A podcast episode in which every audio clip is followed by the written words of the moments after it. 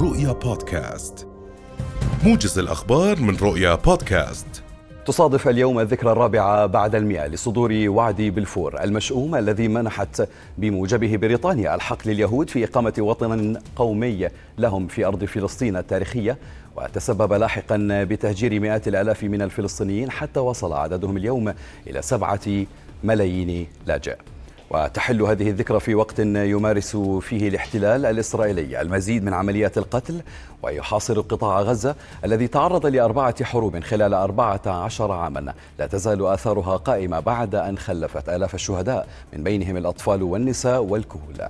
ونجم عنها هدم آلاف المنازل. اقتحم مستوطنون اليوم المسجد الأقصى المبارك بحراسة مشددة من شرطة الاحتلال الإسرائيلية وأيضا تشهد القدس القديمة وبواباتها إجراءات أمنية مشددة تتمثل بالتفتيش الدقيق للسكان والمصلين في الأقصى إضافة إلى جملة استفزازات يقوم بها الجنود بحق الشبان. ويتعرض الشبان المقدسيون وبالتوازي مع جرائم الاحتلال لاستفزازات يومية من قبل المستوطنين الذين ينظمون المسيرات وتجمعات عدا عن الاقتحامات اليومية للمسجد الأقصى.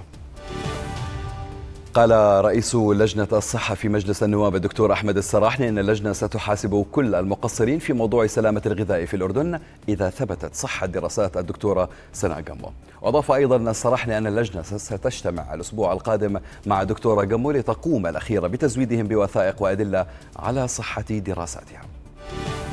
قال مدير إدارة الدوريات الخارجية العقيد حسام القاضي إن الهدف من حملة الشتاء التي أطلقتها مديرية الأمن العام هي التأكد من جاهزية المركبات للسير على الطرقات الخارجية والداخلية في فصل الشتاء دون التسبب بوقوع أي حوادث مرورية.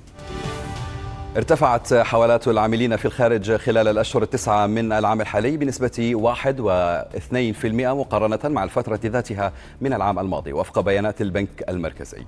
وأيضا وفقا لبيانات البنك فقد بلغت حوالات العاملين الأردنيين في الخارج خلال الشهور التسعة من العام الحالي حوالي مليار و800 مليون دينار. وعلى المستوى الشهري ارتفعت حوالات العاملين في الخارج خلال شهر أيلول بنسبة 3% لتسجل 292 مليون دينار توفي اليوم الفنان السوري الكبير صباح فخري. ونعت وزارة الإعلام ونقابة الفنانين السوريتين الفنان القدير.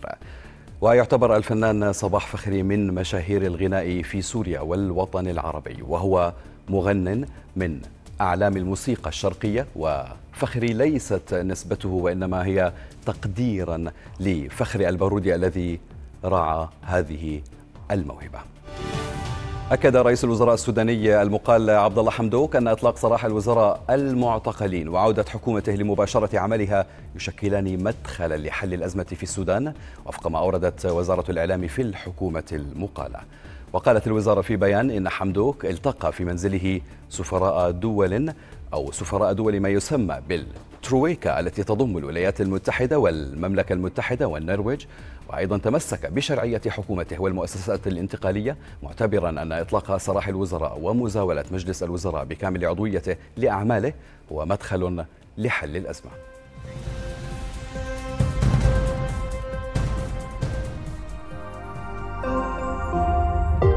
رؤيا بودكاست.